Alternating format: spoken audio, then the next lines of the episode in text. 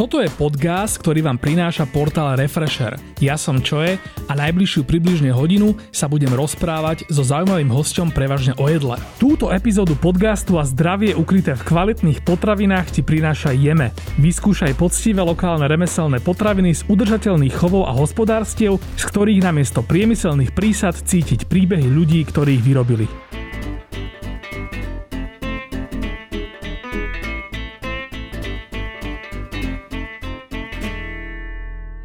Jakub Býro je mladý šéfkuchár, ktorý momentálne vedie novovzniknutú reštauráciu v pôvodne francúzskej pekárni a kaviarni Chez Balzac. Predtým ste mohli jeho výtvory kombinujúce tradíciu s inováciami a kreativitou obdivovať v klube Lúčnica a ešte skôr v gruzínskej reštaurácii Nobile. O jeho ceste z východu na západ a kde vlastne skončí sa porozprávame v podcaste, ktorý ste si práve pustili. Vítaj Jakub. Ahojte. Takže ja som takto zosumarizoval tri tvoje kľúčové podniky. Chýba tam ešte niečo?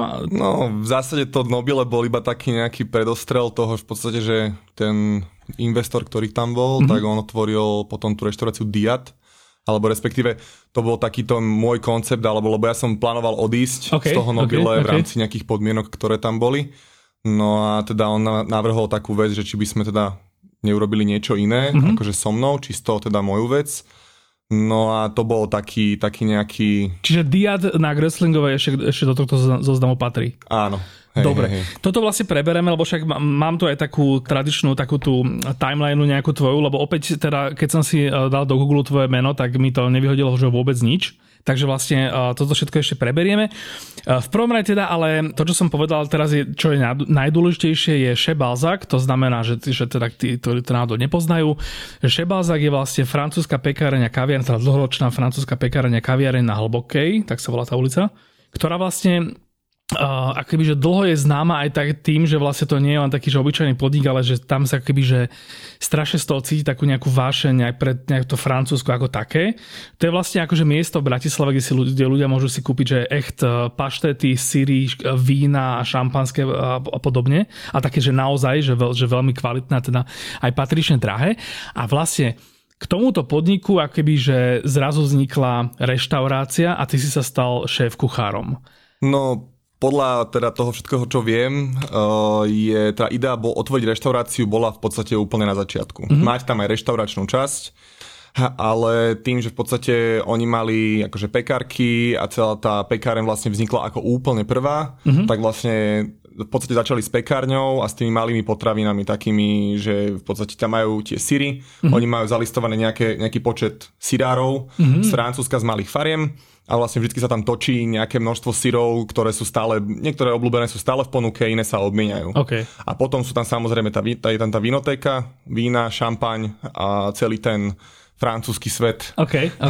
Toho nejakých vecí, ktoré sú oni schopní v podstate predať, zohnať v najvyššej možnej kvalite. A teda všetko sa to dováža z Francúzska. A vieš, prečo tak dlhšie trvalo, kým tá reštaurácia vznikla, alebo... Tak samozrejme logicky sú určite nejaké finančná stránka veci. No a potom samozrejme, že nemali nikoho, alebo ono to tak celé nejako tak prirodzene akože ide ten proces. No, spočiatku nikto neveril tým majiteľom, aspoň teda, jak sme sa rozprávali, že nikto im neveril, že vôbec to tam môže vzniknúť na takej ulici, niekde zašité, že to je šialenstvo, hej? Áno. No a zo začiatku bolo to samozrejme tichšie, však kým sa to v podstate rozkriklo. No a začali tam postupne chodiť ľudia a viac a zrazu to bolo veľmi populárne, alebo teda v okruhoch ľudí, hej, ktorí tam teda chodili. No a potom, vieš čo, to je zložité, lebo oni ma v podstate objavili cez tanier. Hej, oni boli párkrát v Lúčnici a proste raz mi ma zavolali k stolu, že či by som sa nechcel s nimi stretnúť. Okay. Akože na nejaké také neformálne stretko. Áno. A tak mi akože predostreli ten ich nápad, celú ideu a teda povedali, či do toho chcem ísť. Ja som teda súhlasil.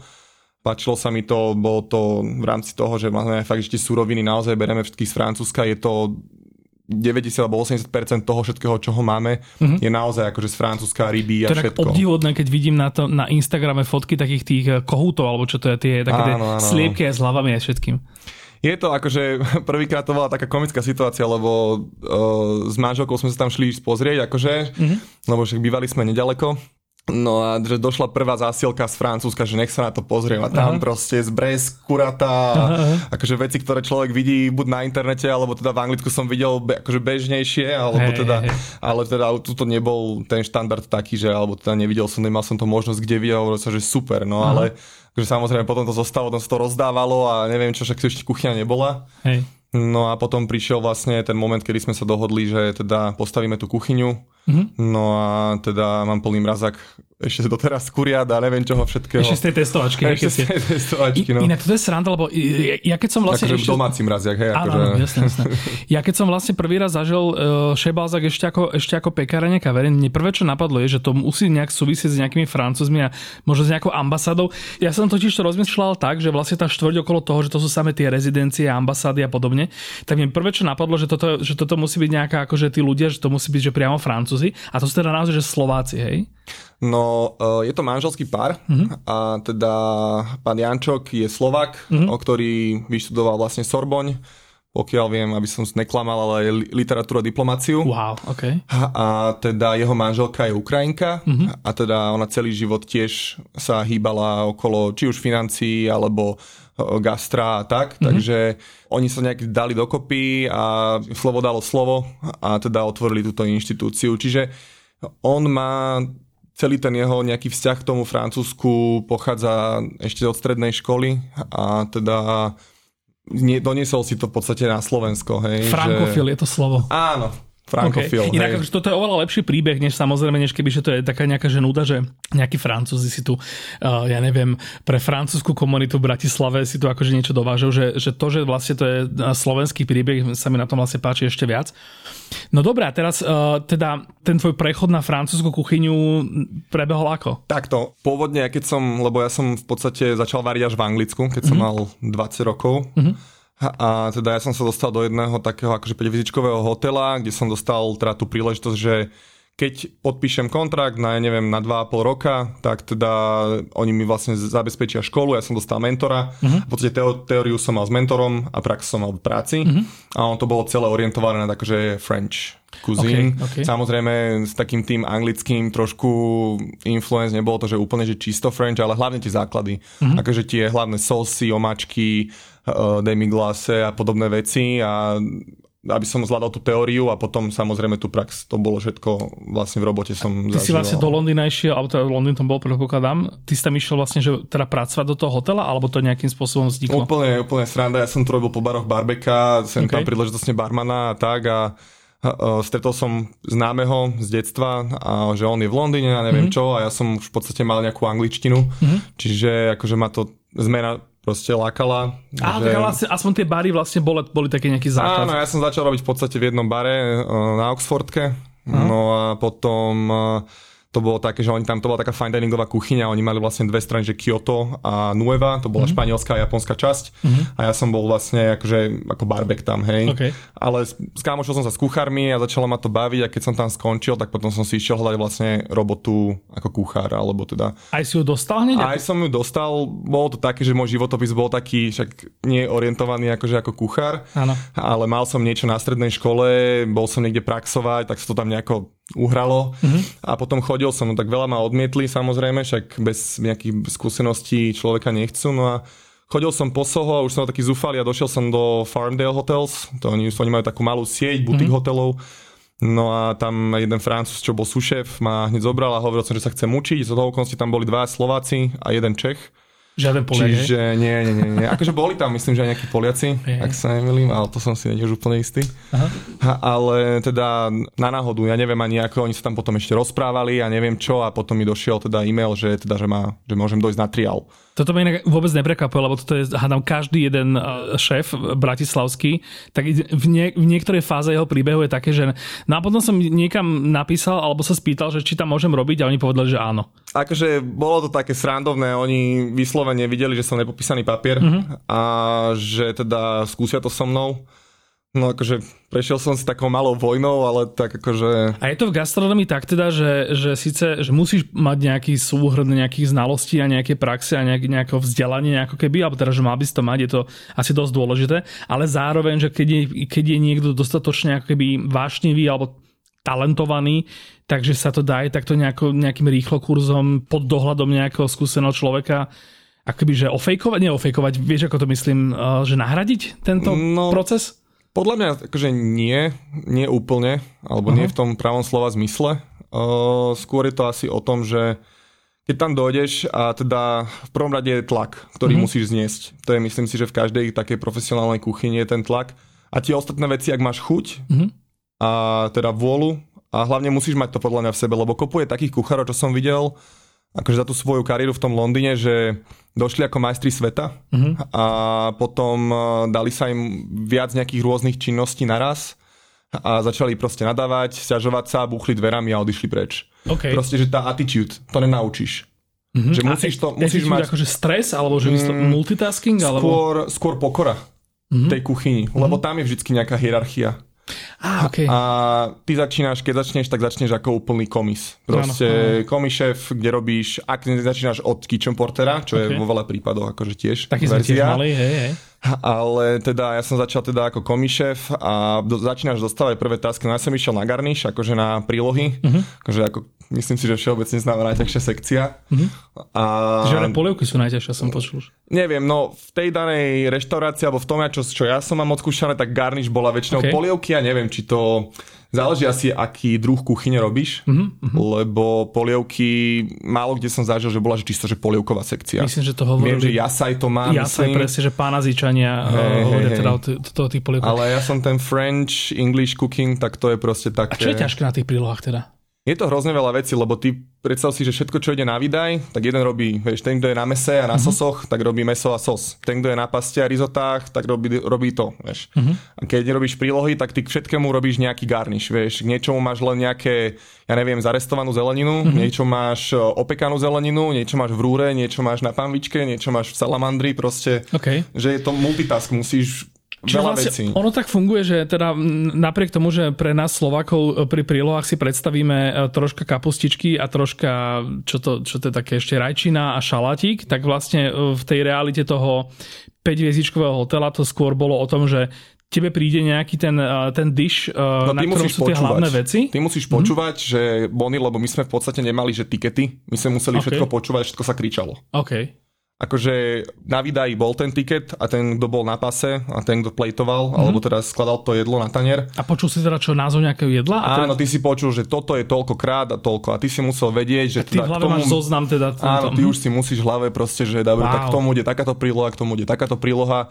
Toto musí, a teraz ten timing, vieš, ty sa pozeráš na niekoho, kto je oproti a kto má na starosti to mäso a ty s ním nejakým spôsobom komunikuješ, či už vizuálne alebo verbálne, že teda idete toto teraz za toľko a musíš, tá logistika, to je v tom asi také najkľúčovejšie. Dobre si predstavím tie prílohy, že vlastne dostaneš ten tanier s tým základom a potom ten každý lístoček pinzetov a potom hento. Vieš čo, veľakrát sú to veci, že ja podám iba pámičku, ja podám, ja neviem, tácku a niečo, na čom už tá príloha je a ten, kto je na výdaji, to skladá. Čiže len vieš, všetko musí byť, mať istú teplotu, všetko musí byť nejako v tom podaní, ako si to predstavuje ten človek na výdaji. A samozrejme, že keď som bol úplne na začiatku, tak ti to 1000-krát vráti. A to je to, že ty zdržuješ potom celý ten chod tej kuchyne, lebo všetko má svoj nejaký ten systém a teraz mäso už chladne, kým ty urobíš znova, vieš, a to sú tie takzvané bomby. No. Toto je dosť akože náročná vec a to znamená, že keď si ako keby, že v tomto zlý, tak, alebo teda zlý, no, že keď toto ti nejde, tak potom tí ostatní čo? Akože je nejaký moment, kedy akože znížia očakávanie, nech do toho nabehneš, alebo... To je tak individuálne, vieš, no, keď vidia, že niekto sa naozaj snaží a je naozaj na tej, že basic pozícii, na tej úplne základnej, tak sa až vidia, že tú chuť a tú, ten drive toho človeka, že aby teda robil niečo fakt naozaj, že s chuťou, aj keď to párkrát pokazí. Áno. Tak je to iné, ako keď niekto vidíš, že začne ti tam frflať, niečo pokazíš a on tam začne sa urážať a niečo, čiže strašne záleží od toho, hovorím, že tá... To asi ako všade, hej. Hej, no, akože určite. A je to potom taký Shaolin, že vlastne akoby, že toto, že niečo, čo pre teba je úplne že nepredstaviteľné a šialené a že zrazu ani nevieš ako a o pár týždňov proste ideš robot? Nevieš ako. To proste, keď chceš, tak to sa naučíš. Proste ani nevieš, ako to naozaj to už zrazu ide proste, zrazu vieš, čo kde máš, zrazu si zaorganizovaný, vieš, že to máš v tom šuflíku, to máš, len musí mať všetko nejaký systém. Nice. Dobre, a potom keď sa zmenia tie diše, že sú nejaké, že nová sezóna, nové recepty, tak to nabehnutie na to je opäť taký pain in the ass, alebo to už je zrazu už je to také, že to, myslím na si, to máš v mozgu tie priehradky. Najhoršie je ten úplný začiatok, kým vôbec pochopíš tú celú genézu toho celého systému, jak to funguje. Vieš, že kým pochopíš, čo kde je, kde musíš mať, vieš, a neviem ti to takto vysvetliť úplne. A tak to proste funguje vždy, hej? Aj v Chez Balzac, teda neviem, že koľka ti ste v kuchyni, ale že v Chez Balzac, že tiež proste teoreticky, kebyže proste máš zrazu variť pre 200 ľudí a máš tam pod sebou teda takýchto ľudí, tak tiež tam potrebuješ tento systém, že nie je to nikdy o takom tom Takže pre mňa osobne spontánnom... takto som bol naučený a takto to pre mňa funguje, vieš, to je jak so šoferovaním. Áno. Že proste nejak sa naučíš a keď sa pri šoferovaní naučíš prvé chyby, tak ťažko sa ich odučíš. Áno. A takisto v tom prenesenom význame to funguje asi aj s tým varením, mám taký pocit, lebo takže keď sa naučíš nejaké veci zo začiatku zle, ťažko sa ich zbavíš a keď sa ich práve naučíš samozrejme dobre, tak potom to nejako funguje a ide to o to ľahšie pre teba, sám sebe pomáhaš. Ale sranda, že teraz som si spomenul, že vlastne v podcaste som mal hostia, ktorý toto hovoril z tej perspektívy toho šéfkuchára, akoby, neviem, či to bol Paul Sekerka, ale že ten šéfkuchár vlastne tam potrebuje pod sebou tie roboty, že akoby, že ty keď si nejaký že kreatívny kuchár a pracuješ pod nejakým šéfkuchárom, tak akože nie je moc akoby, že vítané, keď ty sa snažíš. Vieš, ak to je proste, že napríklad v kreatívnom biznise, že... Keď chceš svoju reštauráciu a robiť si svoje pravidla, tak si ju otvor. Tak to podľa mňa funguje všade. Že proste tam sú v kuchyni sú pravidlá či už toho šéfkuchára alebo toho systému tej reštaurácie a ty nemôžeš si vymýšľať svoje nejaké postupy, preto to jedlo je tak poskladané, ako je poskladané, lebo tak funguje pre ten podnik. Ako potom zistíte, že nejaký chalan, čo robí takúto nejakú nižšiu pozíciu, takže vlastne má v sebe nejaký potenciál. Ako šéfkuchár napríklad vyberie sušefa? Podľa čoho vie, že toto je nejaký... Alebo tam sú tiež tak úplne iné kvality dôležité? V prvom rade to nie je zo dňa na deň. A v druhej rade je to asi tvrdá práca a proste... Vieš, to máš tak, že keď niekto robí v reštaurácii napríklad 2-3 roky a je na pozícii, ja neviem, šéf de party, hej, čo je taká najbežnejšia asi pozícia, a kedy už aj máš nejaké úlohy a zodpovednosti a jedno s druhým. A teraz si 2 roky v nejakej reštike a teraz ty sám konkrétne ako ty osoba si povieš, že dobre, toto miesto mi dalo maximum, čo mohlo a chcel by som napríklad robiť nejakú francúzsku kuchyňu, lebo to bola prvá kuchyňa, kam sa dostal, bol si tam, ja neviem, 3-4 roky v tej kuchyni a teraz ťa to už nejakým spôsobom omrzí. Vieš, že už proste denná rutina, mesačná rutina, stále tí istí ľudia a chceš možno nejakú zmenu, tak zmeníš.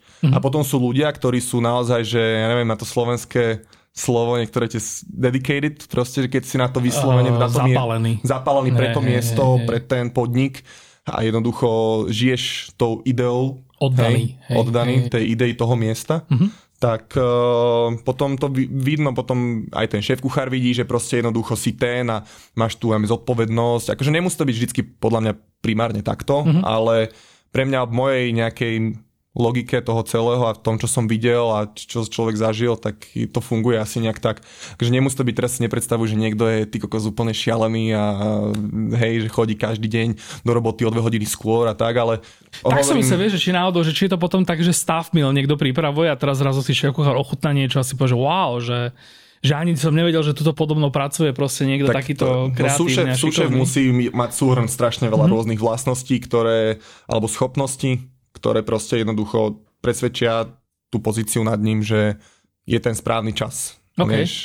Akože, že pozvinú toho človeka na tú pozíciu toho súšefa, lebo sú, vieš, reštaurácie sú rôzne a každý má svoj štýl. Niektoré sú úplne, ja neviem, všetky tie pozície sú, niekto je, že šéf de party, potom je demi šéf de party, potom je junior šéf de party, junior súšef, vieš, má to úplne... Tak názve piva, Double England IPA. Hej, a potom niekto to má proste také, že sú stážisti, šéf de party, súšef, šéf, kuchár, hotovo, vieš. Že... Záleží od podniku. Každý podnik to má iné, každý podnik má zase svoje pravidlá, ktoré fungujú pre ten podnik najlepšie, ale no neviem, asi sa nedá urobiť nejaký akože vyslovene vzorec na to, ale... Dosť sme odbeli, musíme sa ešte vrátiť do toho Chez Balzac a potom by som ešte rád dal takúto tvoju genézu, kde môžeme ešte aj toto fungovanie tých reštaurácií a rôzne teda tie hierarchie nejakým spôsobom ešte adresovať. Zaujímalo ma ale teda, že keď ty si prišiel do Chez Balzac, že do akej miery ty akoby, že si tam ešte nejakým spôsobom mal šancu ovplyvniť ten koncept, lebo to, že to bude francúzska reštaurácia, bolo dosť jasné, že akoby, že aj teda predtým, než som zistil teda, že tí majitelia sú frankofili, tak proste, že bolo to teda, že práve Francúzsko, striktné Francúzsko a tak ďalej. Potom je samozrejme, že druhá vec, čo je to vlastne francúzska kuchyňa. Tú otázku tu mám tiež napísanú. Ale že teda, že bolo to teda tak, že oni ti povedali, že toto je náš svet, toto je proste to, čo milujeme a teraz len potrebujeme niekto, aby to nejakým spôsobom akoby, že exekuoval, alebo ty si tam do toho prišiel s tým, že ale toto je zlá predstava, lebo ja neviem, už som robil v toľko reštauráciách a oveľa lepšie to bude takto. Ono to bolo tak, že oni si vyberajú hlavne všetkých zamestnancov aj podľa osobnostnej, čím sadnú ako ľudia. Mm-hmm. A musím úprimne povedať, aby som trošku odbehol na sekundu, len že každý jeden člen tímu, ktorý tam je, ťahá za jeden povrat. Ja som to v živote na Slovensku v žiadnej reštaurácii nikdy nevidel. Sú to Slováci všetko? Všetko Slováci, okay. Ktorí robili aj že vo Francúzsku, aj v zahraničí a tak. Ale hlavne proste naozaj, že ja neviem, jak sa im podarilo zohnať taký tím, ale tam naozaj ľudia chodia o hodinu, o pol hodinu skôr do práce, aby pomohli druhým. Nikto sa nepýta, že či pomôže, alebo niečo. On vidí, že treba, tak ide a pomôže. Okay. Že naozaj od naozaj majiteľov, ktorí sú, my sme tak veľmi akože až skoro až rodinne založený celý ten podnik. A oni mi teda, aby som sa k tej tvojej otázke dostal, že oni ma oslovili s tým, že proste oni chcú šéfkuchára, chcú niekoho, kto im to tam proste povedie. A oni mi dali viac menej voľnú ruku. Aj tú kuchyňu ako takú, oni mali priestor a ja som dostal človeka, ktorý stáva kuchyne. Pozdravujem Gošáňho, Mareka. Ktorý stáva kuchyne a v podstate dali sme to nejako dokopy. Hej, ako ja som mal nejakú predstavu, on ma trošku naviedol, že kadiaľ ako a potom kuchyňa ako taká samotná, čo sa týka jedla. Vieš čo, ja by som to nenazval, že to je úprimne čisto francúzska kuchyňa, lebo nie, to by bola lož. Mám nejaké základy tej francúzskej kuchyne, ale mňa ovplyvnilo tak strašne veľa vecí počas tej mojej cesty, že ja proste robím niečo, čo ma baví a čo mi naozaj chutí. A snažím sa dávať veci dokopy tak, aby to bolo naozaj chutné, aby to samozrejme malo tú estetickú časť, ale pre mňa v prvom rade je to, aby tie veci fungovali spolu. Ano. To je priorita. A teraz máme tie suroviny z Francúzska samozrejme, takže používam tie. Pán majiteľ mi väčšinou objedná všelijakú zeleninu, ktorú som si ani neobjednal a potom musím čarovať, ale je to zase super, že podnecuje to kreativitu, čiže stále je niečo nové, vieš, aj to menu sa mení stále nejako, niečo ma napadne, niečo proste príde ako z týchto surovín a vždycky niečo vymyslíme, máme niečoho toľko porcií, tak vieme, že máme toho toľko porcií, minie sa a hotovo, vymyslí sa niečo nové. A sú to teda obidva tie smery, že aj to, že ty si niečo vymyslíš a potom to objednáte, aj také, že niečo objednáte a potom vlastne akoby, že z toho nejakým spôsobom čaruješ. Áno, áno. Okay. Je to také, naozaj akože v živote takýto koncept, keby to vedel nejaký ortodoxný šéf-kuchár, ktorý proste naozaj je štvorčeky a niečo, čo ja nikdy asi nebudem, tak by sa asi zbláznil, lebo aj ten systém toho dodávania tovaru a je taký niekedy, akože je to hektika, keď niečo zhorsíš z takej diaľky, tak jasne. Má to svoje proste zákutia, ktoré nefungujú, alebo neviem, ako som to povedal. Tie ústrice a seafoody a tieto veci? A... No, keď máme ústrice, tak vždycky sú len 3 dní. Okay. Akože oni nám dojdú, že v podstate jeden deň boli vylovené, v ten deň ich naložili do auta, na druhý deň ich máme. Maximálne 3 dní, keď sa nevypredajú, už sa nepredávajú. Okay. To potom musíme dobre tie one, že už dneska je ten deň, kedy sa nepredali, tak potom akože máte dobré večere, hej, ako zamestnanci doma. Alebo staff meal, hej? Hej, akože naozaj aj celkovo ten systém, ako back of the house, proste ako ten nás, akože ľudí, ktorí tam pracujeme, naozaj sa tí majitelia o nás starajú, akože všetci majú naozaj odchutnané všetky syry, odpité vína, aby vedeli o tom hovoriť, aby vedeli, čo predávajú, aby to nebolo, že on rozpráva o nejakej flaške, ktorá tam je, síce stojí, ja neviem, 300 €, áno. Ale v živote ju nepil, v živote nevie, čo tá flaška vlastne obsahuje. Áno. Ale nie, všetko tam je odchutnané, akože naozaj... Máte takých alebo teda takých hostí, ktorí vlastne, že vám povedali, že oceňujú teda, že... Takže sa tak vyznajú, že akoby, že vedeli by nachytať to, že im niekto napríklad, že zle poradil víno alebo zle spároval niečo. Máme, ne? Akože úprimne 70% našej akože klientely sú hostia, ktorí k nám chodia pravidelne. A teda tí vedia, aké máme vína, tí vedia, aký máme produkt a Častokrát si nechajú proste doniesť niečo, čo si my myslíme, že je akože, alebo ten sommelier si myslí, že je akože adekvátne. Mm-hmm. Častokrát tam dojdú ľudia, ktorí idú priamo. Ani neviem, že ja tú fľašu, že máme, ale on dojde a on proste vie, že ju nejako, neviem, či s niekým si písal alebo dokomunikoval, ale proste, že vie, že to máme a ide priamo za tým. Hej. Že kvôli vínu príde. Kvôli priamo tej konkrétnej fľaši napríklad. Dá si ju u vás potom k jedlu, alebo že si ho... To už záleží. Buď si ju dá, keď si sadne do reštaurácie, samozrejme si dá k jedlu, však to už... Alebo si ju príde len zobrať, zoberie si 4 fľaše a vysmiatý odchádza proste. Inak dobre si tak načal tú tému, že čo je vlastne francúzska kuchyňa. Lebo ja sa priznám, že tiež akoby, že nemám toto úplne také ujednotené, že samozrejme, že také tie slávne recepty a slávne názvy jedál, že to ktoré proste pozná každý, typu ratatouille, coq au vin a podobne. Toto každý vie, ale že skôr akoby, že aj keď som o tom vlastne debatoval s viacerými šéfkuchármi, tak som mal pocit, že francúzska kuchyňa je skôr taký nejaký prístup k tomu vareniu. Že viac francúzske je to, že niekto vlastne po 1000 rokoch varenia mrkví nejakým spôsobom zrazu prišiel nejakou proste technikou na takúto inováciu, akoby... Záleží o tom, že či chceš volať francúzskú kuchyňu podľa jedál, ktoré sú, hej, ja neviem, nejaké bujabezy a podobné veci, alebo chceš proste ten dining, lebo naozaj, akože ja si úprimne myslím, že naozaj je to o tom stolovaní. Je to o tom stolovaní, o celkovom tom prístupe, o tom, že dlho ješ, že ješ viacero vecí, že sa rozprávaš. To je pre mňa akože... Samozrejme, že určite existuje na to nejaká poučka, ktorú samozrejme nepoznám, ale je to o tých vínach, o tom nejakom syre, pohlavnom jedle, hej, potom nejaký dezert, potom celá tá súhra nejakých viacerých vecí. Čo ale keď si vezmeš, tak akože dáva to zmysel, lebo však aj talianská kuchyňa je síce ako keby, že všetky tie jedlá determinované tými surovinami a tými takými nejakými akoby, že základnými nosičmi typu, že cestoviny, pizza, neviem čo, ale že patrí k tomu to stolovanie, ako sa ty nazval, že príjmy 5., sekundy 5., neviem čo, že nejaké poradia a opäť teda, že stráviš tam tou večerou niekoľko hodín, debatuješ, je to vlastne na to, aby ľudia pri tom sedeli a debatovali a jedli nejakým spôsobom dlho. Ako ja si napríklad ešte k tej francúzskej kuchyni, ja si osobne myslím, že aj v dnešnej dobe alebo v tomto modernom čase modernej gastronómie, samozrejme máš tu aj tie ortodoxné francúzske reštaurácie, hej, ja neviem, Pola Bokusa a podobné, ale strašne veľa tej takej nejakej influence ide aj z Ázie a práve ten Palo Sekerkanie, The Kitchen Gallery.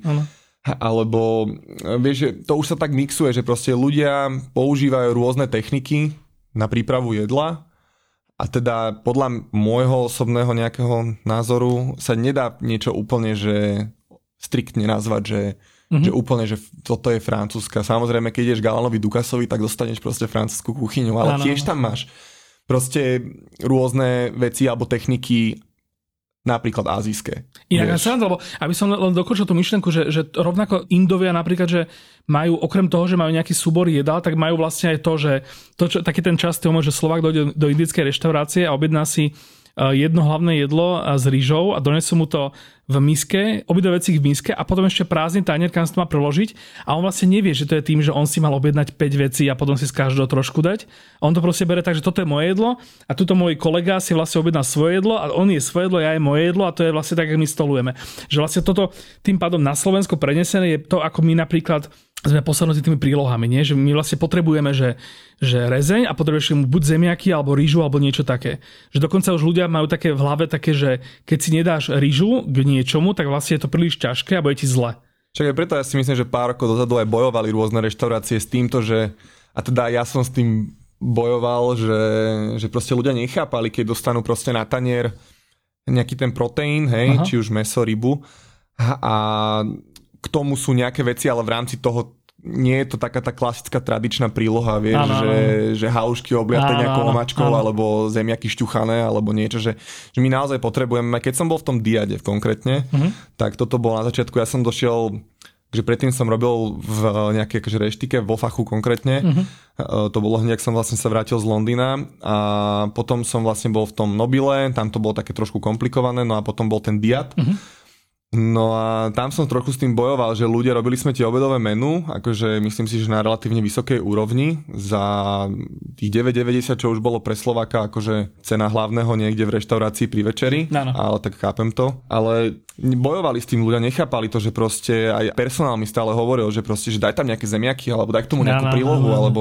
A ja som to v hlave nevedel pochopiť, hej, že si to dať dokopy proste, že ako to by malo byť, že tak potom postupne, vieš, zistíš, že dobre potrebujú. Ano. A teraz sa to tak zaujímavé rieši celkom, sa mi to páči, že ja to teda robím, že máš tanier, hlavné jedlo, tak ako by si chcel, a potom spravíš tomu nejakú prílohu niekde v nejakej miske alebo niečo a človek si k tomu môže. Akože. Lebo je to smiešne, keď si tak vezmeš, že napríklad, že čiernohorský rezeň je vlastne mäso usmažené v zemiakovej placke, ale v Slovák k tomu stále bude chcieť ešte jedny zemiaky. No ja mám k tomu rýžu, ale... No dobre, ja tiež akože milujem rezen s rýžou. Toto má potom špecifický tábor, ktorý teraz vlastne zahodil... Lebo Černohor je jedno z takých mojich top 5. Hej, takže... presne.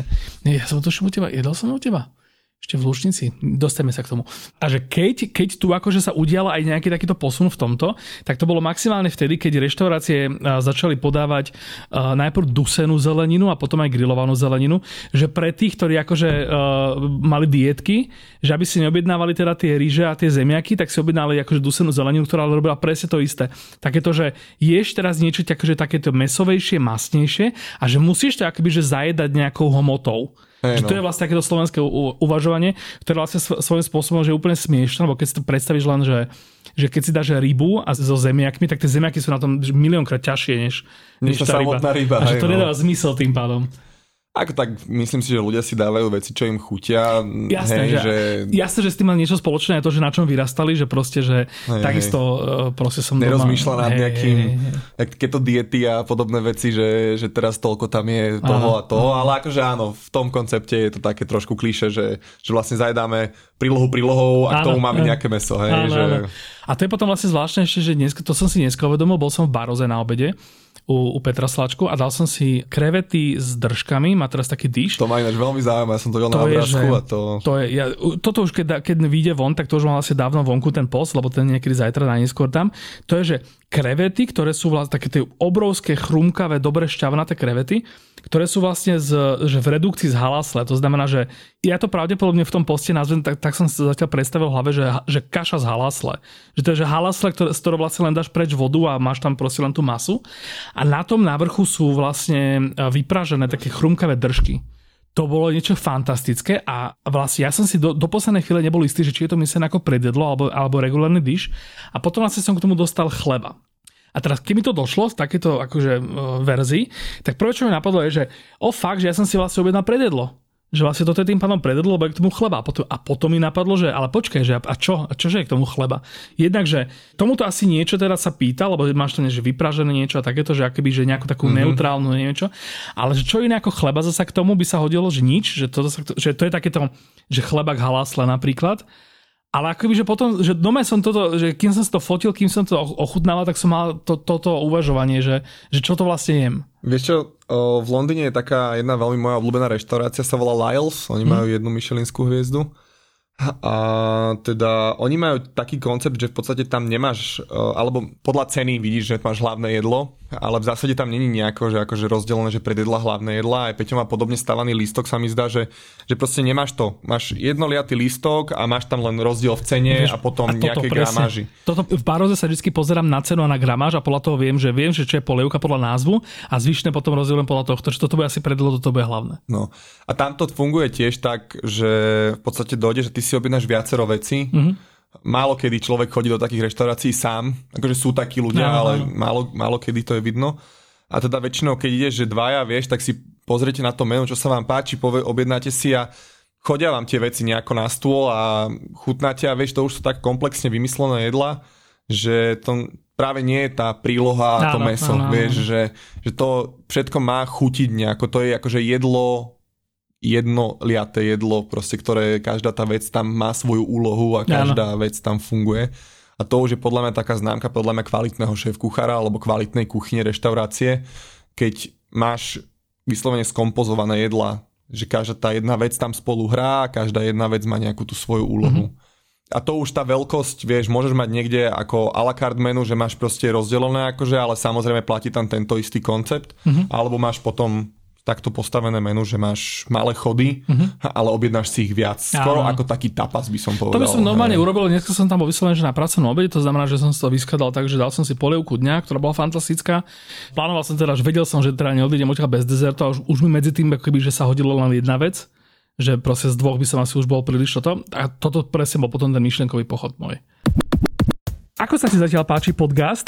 Ak ťa bavia takéto príbehy zaujímavých ľudí, ktoré sa odrážajú v ich jedle, kopec podobných nájdeš aj v regáloch obchodov Jeme. Objav zdravie ukryté v kvalitných potravinách.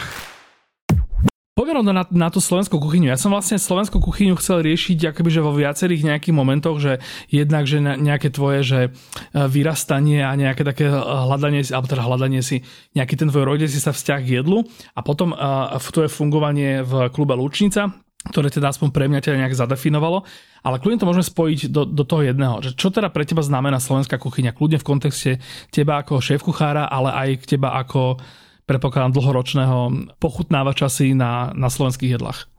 Tak ťažko povedať, to sú také dve roviny. Vieš, jedna rovina je tá, že moja babka bola teda kuchárka, ale nebol som nikdy taký ten koncept toho, že som sedel, stál pri hrncoch a obzeral som ju a neviem čo. Tak bol si asi vnúk, ktorý to jedol. Hej, a vždycky tam bola nejaká podplutovka, vieš, a nejaký oný rezeň. A kde varila, ak sa môžem spýtať? Ona varila v školských jedálniach celý život a ona akože veľmi dobre pečie. A teda ja som miloval jej jedlo a vždycky budem milovať. Akože to pre mňa definovalo veľa vecí, okrem teda kôprovky a segedinského guláša, to je moja mama. Okay. Ale teda... Aha, som sa zľakol, že si ich nemá rád. Nie, to sú moje také tiež, mám taký list top jedál a medzi asi väčšinou patria slovenské teda. Nice. Ale hovorím, že od nej som mal také tie základy akože toho, čo mi chutí a nejak definuje tú kuchyňu nejakú našu. Ale už keď sa pýtaš na tú klub Lúčnicu, tak tam som už išiel po pamäti a snažil som sa to dať tomu nejaký moderný twist. A teda v dnešnom nejakom mojom ponímaní je slovenská kuchyňa, aby to bolo teraz lokálnych našich surovín. Teraz je to teda veľmi akože populárne posledné roky, že dá všetko robiť naozaj lokálne a je tu kopu reštaurácií, kopu šéfkuchárov, ktorí sa vyslovene venujú iba tomu. A je to veľmi pekne vidieť, že ako každý používa nejaký ten či už z toho svojho detstva, alebo tú svoju hlavu a veľmi pekne to potom ukazuje tých šéfkuchárov, že vieš ich oddeliť aj napriek tomu, že všetci robia kvázi akože slovenskú kuchyňu trošku inač a postupmi rokov mám taký pocit, že to potom tak vyprofiluje úplne tých kuchárov a už ako keby prechádzajú z tej skoro slovenskej kuchyne do niečoho svojho, kde už je tá slovenská kuchyňa niekde len v pozadí, že to tak niekde, kedy si bolo na začiatku, že to bolo prím, že urobiť niečo slovenské, tradičné na iný spôsob a teraz už to je skôr urobiť niečo svoje a to slovenské už tam zanecháva len taký nejaký touch, proste, že je to tam. A to inak sa, odkiaľ si? Sorry, že sa pýtam. Ja som Petrošalčan. Petrošalčan, OK, čiže v Bratislave.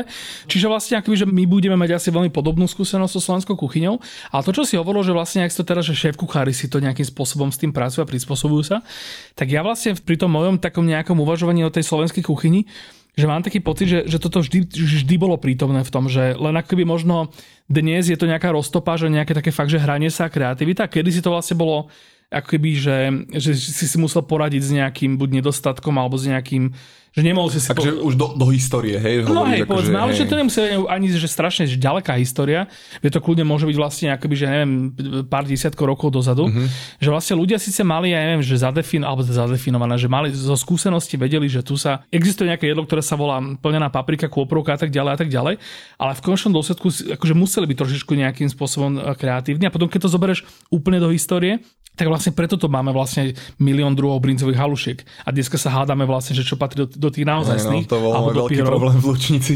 Áno, kľudne. Lebo ja som chcel ich tak spraviť akože nejako, že tiež, že aby to bolo fakt naozaj, že 90% tradičné a 10% taký nejaký akože môj. A potom tak som dal do sifonovej fľaše tú brincovú espumu a to sa tam akože dávalo a vlastne použili sme nie klasickú slaninu, ale teda to lardo, tú bielu slaninu z mangalice. A sme to akože vypiekli do takej tej fázy, že to bolo vlastne šťavnaté, nebolo to moc masné už, ale bolo to chrumkavo šťavnaté. No proste, snažili sme to a bolo tam kopu aj na internete, aj keď to niekto zdieľa, alebo niečo, takí tí gastrofašisti, že teda toto je takto a moja babka to robila a to není práve a niekto použije, ja neviem, jarnú cibulku, niekto použije pažitku a už to je problém, vieš, že...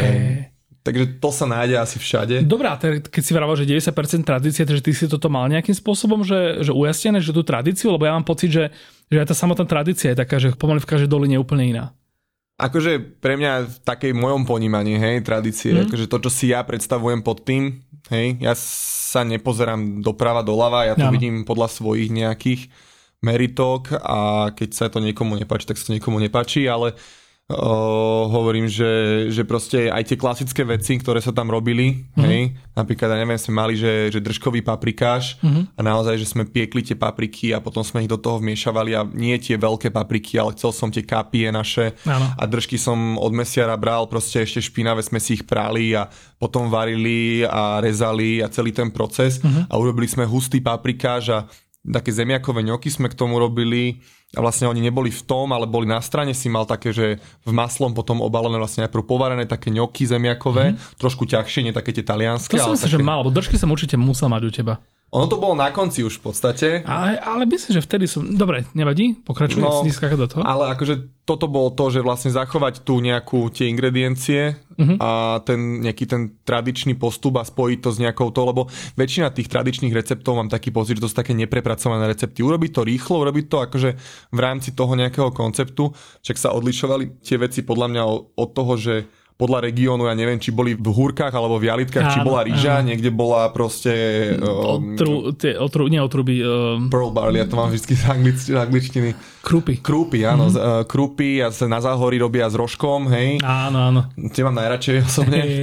Ale teda akože toto sa menilo a potom už, preto podľa mňa aj častokrát kuchári slovenskí mali tú tendenciu v dnešnej dobe nejakým spôsobom tie recepty prerábať, lebo kopu tých techník bolo taký, že no vieš, niektoré boli mdlé, vieš, to mäso nebolo dobre opečené, čiže to bolo vlastne len udusené mleté mäso a kopu týchto vecí sa iba tak snažili, že vylepšiť, vieš, že urobiť to tak poriadne, vieš, by som povedal. To je dobrý postreh, lebo akože bolo to tak, že predtým napríklad, že tí kuchári nemali až tak priestor sa s niečím až tak vyhrať, že napríklad, že za komunizmu... Nemali hlavne ani tú vedomosť, to je ten progres, že nemali to mať odkiaľ, hej.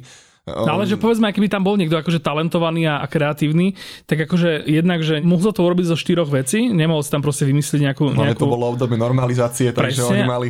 A hej, áno, že všetko malo normy, všetko malo proste tieto veci. Napriek teda tomu spojenkomu optimizmu, čo ľudia hovoria, že jak bolo za komunistov lepšie súrovne, tak podľa mňa to nebola pravda, že keď si akože... A keď si človek pozrie, že koľko sa pchalo všetko, skôr menej informovali o tom, čo to obsahuje. Tak, presne tak. A nehovoriac o nejakých vybuchúcich nukleárnych továrniach v okolí a podobne. Dobre, to sú vtipy. Ale že pri tom slovenskom jedle ja som mal vždycky ten pocit, že my tu nemáme úplne, že okrem tých brinzových halušiek, ktoré sú ale za mňa taký show-off, že nie je to úplne tradičné jedlo, ale skôr taký akože vývozný artikel historický, že tie slovenské jedlá vlastne že boli poznačené takouto skromnosťou nejakou, takou vynútenou samozrejme, že neboli sme krajina, kde akože by sme si mohli dovoliť takú nejakú kreativitu a kvalitu všetko možného, ako povedzme nejaké južnejšie krajiny. Neviem, no zober si také Nórsko napríklad, alebo tú Škandináviu, čo sa stalo, že oni nemali v podstate žiadnu gastronómiu, hej? A z niečoho spravili svetovú gastronómiu. No treba ale povedať, že oni na tom boli oveľa horšie ako my, nie? Lebo však áno, oni akože zemepisne... Oni si všetko fermentovali, alebo nakladali, solili a podobné veci. Čož my sme v tom období veselo tu jedli zemáky s kapustou. No my sme boli kráľovstvo, my sme akože boli, že Uhorsko. Áno, to je pravda, vlastne, to je pravda. Že... Hej. A oni v podstate boli, všetko museli prezervovať. Hej. Čiže keďže mali krátke leto a dlhú zimu, tak kedy to, čo sa im podarilo za leto... Škandinávii vlastne to nebolo o tom, že urob to čo najlepšie, ale že urob, aby sa to nepokazilo. A čo najrýchlejšie. No. Takže toto je to, že podľa mňa, neviem, či na Slovensku zrovna je proste ten, akože samozrejme, že bola to, však vždycky vieme, že tu bola chudoba a tí ľudia naozaj fungovali z toho, čo mali a z toho sa vyprofilovali nejaké tie jedlá, hej, tradičné, ale aj tak si myslím, že väčšina je z Čiech a nie slovenských, keď si to tak zoberieme. Hej. To je inak ďalšia téma, kľudne otvorme, že vlastne čo je slovenská kuchyňa a prečo by, alebo teraz do akej miery by mala byť slovenská kuchyňa taká, že ju nenájdeš už za hranicami. Tak ono je to nemožné asi. No. Nejako, lebo tým... Myslím sugestívne, akože to sa naozaj pýtam. Je to naozaj nemožné, podľa mňa. Lebo akože nejakým spôsobom povedať, že to je slovenská kuchňa, keďže my sme boli fakt taká malá krajina, že vždy sme boli pod niekým. Čiže my sme boli naozaj ovplyvnení toľkými okolitými krajinami. A to nám robí takú, ja by som to povedal, taká stredoeurópska kuchňa, vieš. Áno, lebo keď dojdeš do Poľska a vieš, Slováci nemáme, my nemáme boršč. A všetky, okrem Čech, akože Česi a Slováci, a všetci slovanské krajiny majú nejakú verziu svojho boršču, nie? Aj Maďari? O, to neviem, či je slovanská krajina. Á, sorry. Ale akože... Vieš, čo sa chcem povedať, že v podstate my sme boli vždycky ovplyvnení, že tým ja každý si nejako pobral z tých, lebo sa preskupovali tí ľudia, mleli sa medzi sebou. A... No my sme tú cviklu vlastne z nej urobili akoby, že tú fermentovanú prílohu, alebo teda... Nákladaná cvikla. No. Neviem, že či sa u nás používa do niečoho cvikla? No ja viem len o tomto. Ja len akože pre mňa cvikla bola vždycky len proste to, čo... No. Vyťahneš, nechce sa tým zadrbať a dáš to na bok taniera ako z uhorkou. No, dneska sa robí z cvikle nádraky a stáva sa na ne gastronomia. Hej. Dobrá, teda naspäť, že vlastne na Slovensku mám taký pocit, že ľudia toto berú ako veľkú prekážku, že predsa niečo nemôže byť slovanské národné jedlo, pokiaľ to je zároveň to jedli Maďari, alebo to jedli Poliaci, alebo Češi. Čo podľa mňa ale nie je úplne to, jak to vo svete funguje, lebo však akože málo kedy to máš tak, že nejaká nakresená čiara niekde, akoby, že ti zrazu zastaví úplne áno, že odtiaľ toto je, neviem, dánske, hej. Ale odtiaľ toto už nie je. Teraz by v Červenom kláštore niekto akože zaňuchal a teraz by to začal hulákať niekomu na polskej strane, že okamžite vypni tú plenenú papriku, či si to dovolí, že to si varíme my. Hej, no. Hej. Lebo že mierim skôr potom k tomu, že či nie je škoda, a to už možno bude nesugestívne samozrejme, že potom nie je škoda, že vlastne sa takto dobrovoľne vzdávame, že sem prídu nejakí turisti, ale akože je to taká akože gíčová zámienka, že tí turisti samozrejme, ale akože myslím to aj kultúrne, ale že proste, že sem niekto napríklad dojde a teraz ty musíš akoby pripraviť typické slovenské jedlo alebo slovenskú klasiku a že vlastne úplne zbytočne podľa mňa, že vynecháš z toho strašne veľa vecí, ktoré by si úplne regulárne tomu človeku mohol dať zjesť, lebo si povieš, že toto nejedol pastier z detvy nikdy. Takže čo jedol pastier z detvy? No, presne. A toto je jedna vec a potom druhá vec je, že a to je problém samozrejme toho, že čo sa stalo s Bratislavou a to teraz neviem, akože nechcem, aby to znelo teraz nejako zle, ale že vlastne, že Bratislava a Slovensko boli kedysi fakt, že to boli iné krajiny. Že vlastne Bratislava až do vlastne vzniku Československa a ešte aj chvíľku potom nebola slovenské mesto. Tu síce žili nejakí Slováci, ale možno toľko, koľko ich žilo v Budapešti, ktorá tiež nebola hlavné mesto Maďarska. Mimochodom, a bola to akože úplne, že... To už je téma mimo mňa. Ani to neexistovalo ako mesto, história, ale tým vlastne hovorím, že teraz, že vzniklo nejaké Československo, vzniklo v rámci toho nejaké Slovensko, rozhodlo sa, že Bratislava bude vlastne súčasť tej krajiny, urobilo sa z nej hlavné mesto, aby to vlastne akoby, že nikto nespochybnil, alebo aby to nejak neprestalo platiť. A zrazu mesto, kde vlastne bola väčšina Maďarov, druhý, tuším, najviac zastúpení tu boli Nemci a možno so Slovákmi, to už neviem, to sa mýlim. Bolo tu veľa Židov a že vlastne, že toto mesto, akoby, že sa stalo akoby, že jednoliatou súčasťou nejakej kultúry, ktorá mala že úplne všetko odlišné, že tí pastieri z tej detvy, že iný background, iný život. Takže len aby som sa vrátil k tomu, že čo som sa bavil, že teda, že kam by si pozval niekoho, že alebo čo by si mu navaril nejakému, že slovenské jedlo. No. Ja to mám už presnú odpoveď, ja som toto vymyslel v hlave. No ja si myslím, že my by sme mali akože na tých prívarkoch stavať a hlavne teda takých, ktoré sú že pre nás také najtypickejšie. Že máš také tie kôprovky a tieto veci, svíčková je teda česká, že to je jasné, ale že máš také tie, že v čom sa aj odráža taká tá slovenská skromnosť, že nejaká surovina, ktorá nie je akože úplne že prvoplánová lávodka, napríklad keľový prívarok, čo akože podľa mňa, že by mohol byť úplne regulárne slovenská klasika, alebo že tekvicový prívarok. Že ako decká sme to všetci neznášali, kebyže vlastne decká rozhodujú o národnej kuchyni, tak to neprežije. Ale tiež to podľa mňa závisí od tom, jak to bolo pripravované v tej dobe. Jasné, hej. Vieš, že toto je to, že proste v tej danej dobe, akože toho, akože hovorím o tom strede toho komunizmu, keď si hovoríme, že keď nás spomína niekto, hej, tak že tie veci boli podľa mňa pripravované, tak vieš, narýchlo, aby bolo, aby sa zasítilo, aby všetci boli najedení, aby mohli ísť robiť, hej. Čož teraz hovorím, že ten keľový prívarok, dobre, je to keľový prívarok, ale keď sa do toho pustí niekto, kto to spraví s nejakým nápadom. Že v Amerike keľ úplná, že hipsterská proste táto. Že my ho dusíme na smrť a pritom keľ je najlepší, keď sa urobí iba narýchlo. Akože za mňa aj ten prívarok je že úplná že legenda, že ja to milujem. S dobrým mletým mesom nejakým, nejakou fašírkou alebo niečím takým. Fašírky super. A vlastne potom mi ešte napadlo, že aby som to teda nebral len tak, že my tu nejakú Bratislavu si šolicháme, tak vlastne Košice sú akože rovnaký prípad, že to je akoby že maďarské mesto, alebo teraz že s veľkým zastúpením Maďarov a že jednoducho že mne sa zdá úplne, že strašná škoda to aj nejakým spôsobom vylúčovať z toho. Že teraz sú za každú cenu robiť zo Slovenska len proste nejaký národ, iba nejakých pastierov oviec, kde vlastne takéto najprirodzenejšie je drevenou lyžicou si ujeda zo spoločnej misi halušiek a pyrôch. No už na toto už ani neviem, čo mám povedať, lebo akože máš pravdu, vieš, že súhlasím s tebou, že proste nedá sa to nejakým spôsobom vyslovene, že zaškatulkovať. No, priniesme sa do klubu Lúčnica, lebo vlastne tam ako keby, že odtiaľ vlastne pôsobí strašne veľa mojich takýchto nejakých zistení a takých akože zamyslení sa nad slovenským jedlom. Že ty vlastne si bol šéfkuchárom miesta, ktoré sa volá klub Lúčnica, ktoré má nejakú, že aj predtým malo nejakú tradíciu, že ja si pamätám, že v 90. rokoch sme tam chodievali a teraz vždycky tam boli tie legendárne žúrky z Lúčičiarov, hej, že vlastne to bolo také miesto, kde ti oni dovolili tam sedieť vlastne s nimi a ty si vlastne si to nejakým spôsobom mohol užívať. Je úplne jasné, že niečo, čo sa volá klub Lúčnica, tak akože tam pôjdu si tam akože brinzové halušky a tieto vidiecké jedlá akože prvú ligu.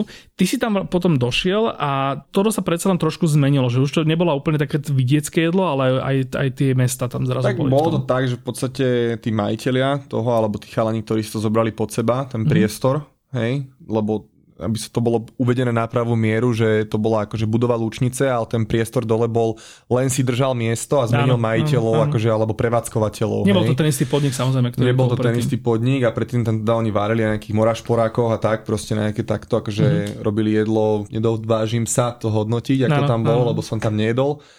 Ale potom chalani to zobrali pod seba a proste ja som im dával nejaké rady, sa ma spýtal, lebo sme sa poznali. A teda si to zobrali pod seba a postavili kuchyňu, hej, pýtali si nejaké rady, že ako čo. No a potom ja som nejakým spôsobom skončil v jednej robote a oslovili ma, že či by som im to tam nechcel pomôcť nejakým spôsobom postavať na nohy, čo sa týka akože tej kuchynskej časti. No a tak sme tam začali variť a bol tak postupne, ja som sa musel nejakým spôsobom na to nastaviť, lebo však to nejde zo dňa na deň, hneď začneš robiť a aby to mal ten svoj glánc. Ja som si vytvoril nejakú v zásade modernú Slovensku, alebo tie veci také tie tradičné a začali sme to premieňať do takej tej podoby, aby to aj vizuálne vyzeralo nejako akože moderne, aby sme tomu miestu dali takého nového ducha. Áno. Hej. No a to sa tak postupne vyvíjalo. Potom to posledné menu, ktoré bolo už, za to by som sa tak postavil, že to už bolo, že keď už som bol taký akože naozaj, že aj s tým miestom stotožnený, aj to, čo chceme robiť, aj to bolo všetko, bohužiaľ korona urobila svoje. A teda chalani to museli opustiť, ale teda akože to už bolo také vygenerované, že boli tam v podstate slovenské, mali sme tam aj raky, mali sme tam všetky akože také tie aj praslovenské nejaké, ktoré sa už zabudnuté ingrediencie sme sa snažili povyťahovať. Čiže to už bolo také, že urobiť v podstate slovenské jedlo, alebo teda respektíve zo slovenských surovín na nejaký taký moderný spôsob, ale stále s tým nejakým šatom toho miesta, akože toho klubu Lúčnice, aby si to tam mohol napasovať, aby si nemal pocit, že to je nejaký myšmaš. Hej, aj sme zohnali si taniere, vieš, také jak od babky, vieš, a sme to zháňali, som to teda zháňal fakt, že po internete, po Facebooku, bars, kde po nejakých skladoch a tak, a po ľuďoch, ľudia nám veľa podonášali a tak, a že sme sa snažili do toho servírovať, či už misky a tanieriky, malé tanieriky, veľké taniere. Čiže mal to akože tiež veľa rôznych takých elementov, ktoré to spájali a robili z tohoto miesto aj to jedlo a celý ten pocit toho človeka, ktorý tam príde. Čiže aby to nebolo postavené vyslovene, že dostanem tam halušky, dostanem tam Černohor, hej, rezeň a podobné veci. Tiež sme to robili väčšinou na tie obedové menu, lebo ľudia sa chcú rýchlo nájsť, niečo, čo poznajú, nechcú hľadať za tým nejaký hokus pokus a samozrejme pomer výkon kvalita musel ísť aj pre nás, čo sa týka nejakého kostu a samozrejme aj pre tých teda zákazníkov, čo si môžu dovoliť a čo im môžeme my naservírovať v tej danej cene, aby sa najedli a odchádzali spokojní, ale zase dostali aj možno niečo nové, hej, akože na niečím, čím rozmýšľajú. Hey. Takže bolo to také, akože on bol taký prirodzený proces, teraz nad tým musím rozmýšľať, že ako to vlastne bolo a stále to nejako akože do nejakej poučky, ale akože takto nejako prirodzene išlo. No ja ti kľudne poviem poučku, lebo však vlastne bez hľadu teda na to, že ako hrozne mi chutilo teraz Chez Balzac, tak stále dúfam, že tá myšlienka tej Lúčnice za tvojich čias, že to ešte niekto zdvihne zo zeme a bude v tom pokračovať. Lebo je akože úplne super, že teraz hrozne veľa skvelých podnikov a skvelých šéfkuchárov nejakým spôsobom renovuje tú slovenskú kuchyňu. Či už to je ten Petr Sláčka v tej baroze, alebo Martin Miklošík bistronomii a tak ďalej, tak ďalej. Že teraz našťastie, že to zažíva celkom také svieže obdobie. Mne sa na tej Lúčnici totiž to najviac páčilo, že tá Lúčnica, že ona sa tam nesnažila akože niečo zadefinovať, ale skôr to tak akože zrkadlila. Že proste, že nebolo to tak, že teraz by ste tam dali tie hranice, že teraz tu budú proste halušky a pyrohy a potom, že dobre, tak dajme k tomu ešte nejaké rezne a takéto nejaké proste také tie veci na prvú. Ale že tam fakt proste, že pravidelne, keď som ako keby, že nevedel, že kam na obed a zrazu som zistil, že vy tam máte niečo, čo som ani nevedel, že jak mi to chýba z tých nejakých starých čias. Že, a že naozaj to bolo, že také, čo je to slovo, že nediskriminovali ste to, že takmer nič. Že v Lúčnici proste, že robili ste tam brinzové halušky, ako si vravel, teda nejaké akože kreatívne, inovatívne. Robili si tam fantastický diš z držiek, ten Černohor, ten som tam myslím, že tiež zažil a zároveň, že vypražený sied, stlačenky, proste nejaké priedlo, strúha, proste zavináče, čo už je teda fakt, že to, keď to, nie je toto, že podsta takému tomu nediskriminačnému tej realite slovenskej, ktorá vlastne sa te nepýta, že či je niečo dosť fancy na to, aby to sme to mohli nazvať nejakým slovenským heritage, ale proste je to tak, lebo to tu je, ľudia to jedia, jedia to 10 ročia. Toto bolo, že spraviť proste akože tie veci, také tie tradičné slovenské a vždycky aj tá, nejaká tá idea bola použiť do toho tie techniky, ja neviem, nejakej tej pokročilej gastronomie, alebo takej tej so zápalom, keď to niekto robí. Hej. Takej tej gastronomie, ktorá vlastne má čas a energiu a prostriedky na to vymýšľať si takéto vylepšenia. Áno, vylepšenia, hej. Ale zároveň proste použiť veci na chute, na ktoré sú naši ľudia zvyknutí, ale robiť si všetko, akože jak sa hovorí, že from scratch. Že nepoužívať naozaj žiadne poloprodukty alebo nejaké predvýrobené veci. Hej, že naozaj si robiť všetko od toho, neviem, zostupavy pstruhy, alebo proste mať tie veci akože naozaj, že od základnej suroviny a urobiť ich potom do toho akože konečného jedla, hej, že čo najkvalitnejšie. Čiže vieš, že ak niekto proste, že vypražané si, tak sme si, že nemali sme peniaze na to, alebo nekúpili by to ľudia, ak teraz berú všetci z čizia, vieš, ten Martin Miklošík má ten dish populárny. Ale naozaj používali sme klasiku ajdám proste, ale snažili sme si, vieš, že strúhanka, všetko poctivo, vieš, že tie zemiaky pečené, že obaliť to a akože tie pondelky boli naozaj masaker, keď sme mali vždycky vypražané syra. My sme si robili vlastne v nedelu prípravu, my sme mali v nedelu zatvorené, robili sme si prípravu. Akože 150 porcií alebo tak, krát 2 urobiť, obaliť, nakrájať a všetko, tak pre jedného človeka akože celkom to bolo akože také. No ale to bolo super, že ten vypražený sír napríklad, že on sa nehanbil za to, že je vypražený sír, že je milujem proste od Martina Miklošíka ten jeho, lebo super na ňom je, že keď to teraz stihneš, že nesmieš si moc dlho fotiť, tak sa krásne ťahá, má takú tú akože naozaj šťavnatú textúru, ale že veľakrát akoby, že vyprašené síry sú také, že ti sa to snažia robiť z goldy a z takých tých proste takých fancy, že málo kto proste má také tie gule, poviem to takto, ti proste šupnú na stôl taký ten vypražený sír, ktorý bude to ten ajdam, ten rozťahaný, ktorý ti bude vrzgať a ktorý proste ti ešte urobí, lebo toto, čo ja milujem, teda mám rád samozrejme aj tej fancy vypražené syry, ale že to, čo si ja najviac pamätám od vypraženého syra z detstva, z mladosti je to, že vypražený syr proste, že žuješ ho, potom zistíš za chvíľku, že to aj tak nikdy nepožuješ, tak ho prehltneš a už jeden koniec už cítiš v hladle a ešte zvyšok máš proste pomaly na tanieri a že mne sa toto zdá, že keď toto poznám a toto sú nejaké vnemy, ktoré si pamätám, že prečo by som akoby, že teraz mal sa za to hanbiť, alebo prečo by som... Teraz keď to tak hovoríš, že aj toto bola v podstate jedna z takých vecí, čo sme sa snažili robiť v Lúčnici, že dať ľuďom veci, lebo naozaj tam chodila veľmi široká škála ľudí a hlavne veľa ľudí, ktorí s gastrom absolútne nechodia po reštauráciách, nezaujíma to, naozaj nevedia, absolútne nevedia. A museli sme im urobiť niečo, čo zjedia, na čo sú zvyknutí, hej? A teda, čo bude akceptovateľné pre tú najväčšiu masu, hej? Ano. Tým, že sme potrebovali proste urobiť samozrejme nejaký obrad, tým, že sme potrebovali mať tých ľudí, my sme nemali čas rozmýšľať nad tým, že urobíme a počkáme, kým si ľudia zvyknú. Áno. Čiže to bolo celé urobiť to tak, aby sme im tým ľuďom dali niečo, čo si pamätajú, tie chute, ale spraviť ich možno výraznejšie, niečo dlhšie popiec, možno niečo mäso zafarbiť predtým, aby tie chute boli plnšie. Vieš, napríklad tú papriku, ja neviem, keď sme robili plnenú papriku, tak sme tiež piekli papriky, mixovali, to sme dávali do tej zmesi a takisto aj na paprikáš klasický, ale to boli tie obedové menu, že takže spraviť to z pár ingrediencií, relatívne aj dostupných ingrediencií, ale spraviť to proste najkvalitnejšie, ako si schopný, vieš, že a samozrejme na tú masu, keď my sme mali, ja vieš, veľa tých obedov, to neboli, že proste príde ti 40 ľudí, ale naozaj, keď došlo na ten obed 70-80 ľudí, tak ty si to musel, a my sme sa snažili to, aby každý ten tanier vyzeral rovnako. Vieš, tak ako by mala byť podľa mňa reštaurácia, že teda nie je to, že posledný tanier už ten kuchár povie, že á, dobré, ak tu máš a dá ti zbytok vieš, proste keď to došlo, tak to došlo a nesnažil som sa vyškrabávať z pánvice, vieš, a toto bolo, že urobiť to fakt naozaj pre tých ľudí najkvalitnejšie a chute, ktoré poznajú. Mm-hmm. Aby som tak nejak uzavrel, že aby to nebol príliš veľký hokus pokus. Áno, áno. Vieš, pre nich. Sranda, že teraz by tak napadlo, že či toto nie je náhodou príležitosť pre slovenskú kuchyňu, ako proste urobiť taký ten leap niekam ďalej, že tie naše jedlá, ktoré sú veľmi podobné, povedzme, že sú to že stredoeurópske jedlá, ktoré majú tých svojich bratrancov alebo vyslovene súrodencov aj v tých susedných krajinách, ale že povedzme, susedné krajiny typu Česko alebo Maďarsko, Česko síce malo s nami nejakú spoločnú históriu, ale že povedzme predtým, že boli možno niečo taký vyspelejší, alebo kľudne aj tí Poliaci, že vlastne oni tie tradičné jedlá, že dokázali mať na celkom dobrej úrovni z hľadiska nejakých surovín a nejakého blahobytu a nejaké akoby, že už tam mali priestor to, že nejakým spôsobom to akože vyšolichať a že urobiť to z nejakej fakt dobrej verzii.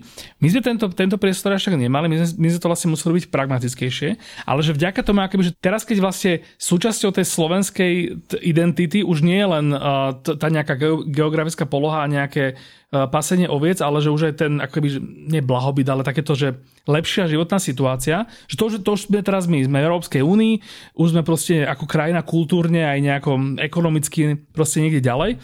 A že vlastne my teraz môžeme akoby, že oveľa bezbolestnejšie si zobrať tieto jedlá a povedať si, že OK, že tak tento tekicový prívarok akože naozaj nezodpovedá tomu, že kto sme my teraz, ale zároveň že poďme zobrať tie isté suroviny, poďme zobrať akože tú ideu toho jedla, ktorú že nemeňme za každú cenu, ale len akoby, že ju posunme niekam tam, kam sa celá krajina posunula a vďaka tomu vlastne povedzme, že ten tekvicový príverok môže byť lepší, než, že chápeš, že... No jednu vec, čo z toho, čo si povedal, no. Tak som si tak zobral, že jednu vec nechápem napríklad, no. Že prečo na Slovensku, na to asi neexistuje odpoveď, to je skôr tak, iba sa polemizujem, že prečo na Slovensku nemáme taký koncept, možno už je, len som o ňom nepočul, hej, asi aby som niekoho neurazil, ale jak napríklad máš, že v Čechách máš, vieš, do Prahy a máš tam ten výčep. Mm-hmm. Alebo máš tam tieto priestory, tieto, ja neviem, naše maso alebo niečo, že naozaj klasická kuchyňa alebo klasické veci a nespravené so žiadnym, ja neviem, nejakým iným vplyvom alebo niečím, proste poctivo spravené, ale že fakt echt poctivo. Čiže bez kompromisov, hej? Bez kompromisov. Mm-hmm. Že napríklad Lukáš Hesko to spravil v tej akadémii a že to je jeden taký, myslím, že príklad toho, že ako by to podľa mňa malo vyzerať, keď už, ale naozaj, že inak... Ale viem, čo myslíš, Málo kde vieš, že ja neviem, ja osobne by som si v meste Tatarák napríklad nedal. A pritom Tatarák mám veľmi rád. Ale neviem, kam by som šiel a aby som si dal Tatarák taký, že... Tak samozrejme máš tu, ja neviem, Peťa, Slačku a máš tu týchto kuchárov, ale hovorím tak všeobecne, že keď tých 5 reštaurácií 6... Hovoríš o tom krčmárskom klasickom. Áno, presne, že dojdeš do nejakej pivárne... Niekto nie je tá francúzska poš verzia, ale... Naozaj, že dojdeš do toho proste, do tej pivárne, nebudem menovať, a teraz majú ten tatarák, tam stojí, ja neviem, 12 €, hej, za 100 gramov, lebo už sme dávno nie na cene 9 €, kedy to bolo 9, potom to postupne to stále mám taký pocit, že stúpa. Ale nedáš si tatarák, alebo ja si nedám tatarák, ktorému by som veril. Lebo už trošku samozrejme, že keď si kuchára spoznáte sa a viete, ako to funguje v tých istých kuchyniach a či už si v nej bola, alebo nebola, ale vieš, že niektoré tie pivárne, no bohužiaľ, naozaj majú tam ľudí, ktorí možno ani nemajú radi to, čo robia a robia to možno fakt len nejak vo fabrike, vieš. A či vyťahne nejakú sviečkovicu zo šuflíka, ktorá je už skysnutá, vieš, oni ti to tam pomele, pridajú tam trošku farbiva do Redkera.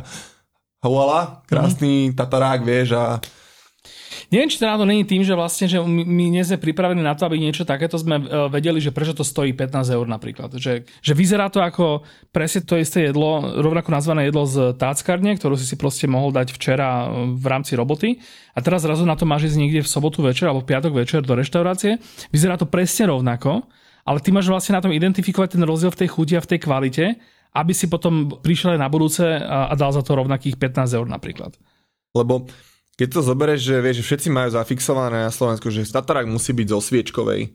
A pre mňa to nie je pravidlo, lebo sú rezy z hovedzieho, ktoré proste naozaj sú lepšie a kvalitnejšie. Ja som robil v takej reštike v Londýne a mali sme taký štýl, že tam bol trityp, hej, tá slabina a sa nakrájala na také tenké plátky a najprv sa opiekla narýchlo, akože, ale fakt, že veľmi rýchlo a potom sa rýchlo schladila.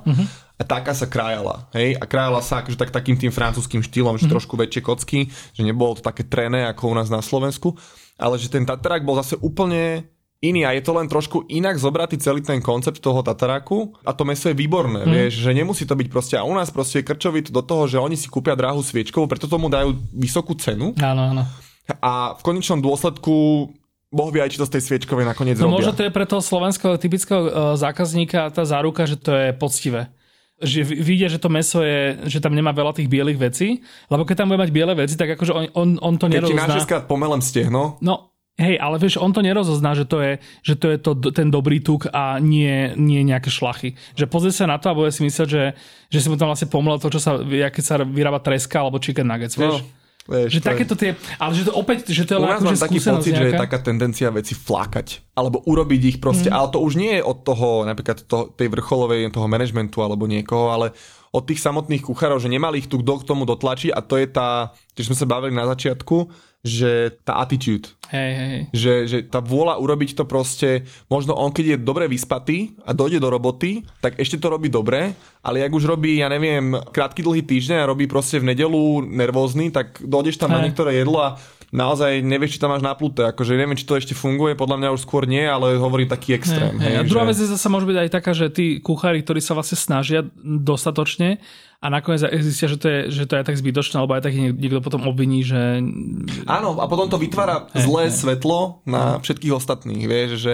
A potom už človek, a možno je to taký začarovaný kruh trošku, hej, že nesieme si niečo, čo bolo, možno už to tak naozaj ani nefunguje, možno to už tí ľudia aj naozaj nerobia a už to je naozaj, prichádza ten nový svieži vzduch tých kuchárov, ktorí to naozaj chcú robiť poctivo, ale stále budú doplácať, lebo je tu kopec, jak tí, čo nám chodili zákazníci do Lúčnice, ľudia, ktorí sa nevyznajú, nevedia, nezaujímajú sa, majú svoj svet úplne iný od gastra, hej? Mm-hmm. A idú do reštaurácie ako kamkoľvek, len ako nejakú oslavu napríklad niečoho a dojdú a už majú zafixované proste nejaké tie stereotypy toho, ako to bolo a prečo si to nedám, lebo to viem, že urobia takto a nakoniec skončí pri tom, ja neviem, rezni, pol ryža, pol hranolky, lebo vie, že to bude... v podstate v pohode. Tak hádam sa to bude teda posúvať ďalej, lebo však keď si tak vezmem, tak pred 5 rokmi by som ani nemohol dúfať, že potiahnem takto už polovicu druhej sezóny nejakého podcastu, do ktorej stále môžem pozývať nových a nových veľmi dobrých šéfkuchárov z veľmi dobrých podnikov a že keď si vlastne predstavím, že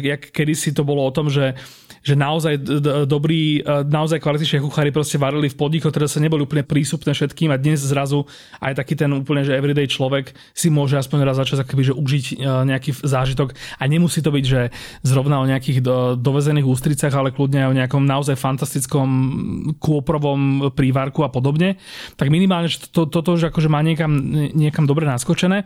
Keď by sme sa ešte mohli baviť o týchto témach ďalšiu hodinu, ale teda veľmi pekne ti ďakujem, že sme toho doma že prebrali, že síce sme vynechali asi veľkú časť tej tvojej histórie, ale zase si myslím, že tu zaznelo kopec skvelých myšlienok či už o slovenskej kuchyni alebo tej francúzskej a napokon prečo nie o tých nejakých možných spoločných veciach, ktoré sa minimálne možno dajú zapracovať do slovenskej, alebo už teraz možno ako keby obidve tie kuchyne obsahujú.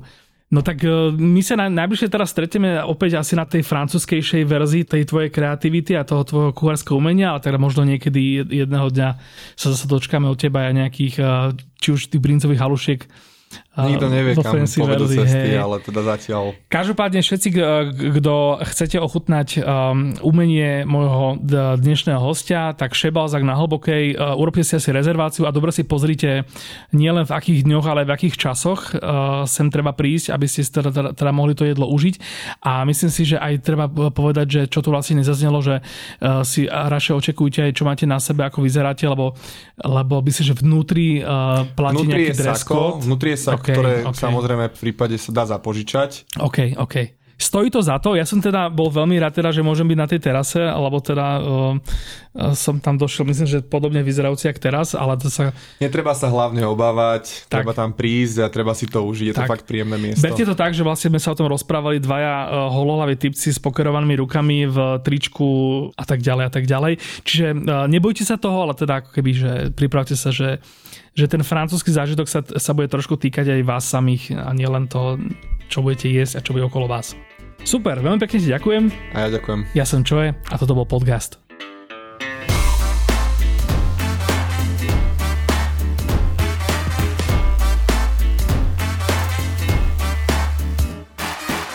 Túto epizódu podcastu ti prinieslo Jeme, ktoré ti prináša aj zdravie ukryté v kvalitných lokálnych potravinách s príbehom. Podcast vychádza každú druhú stredu a ty sa nezabudni prihlásiť na jeho odber na Spotify či v Apple a Google podcastoch. Návrhy a pripomienky k podcastu mi napíš na môj Instagram Čoje Bratislava alebo na podcasty @refresher.sk.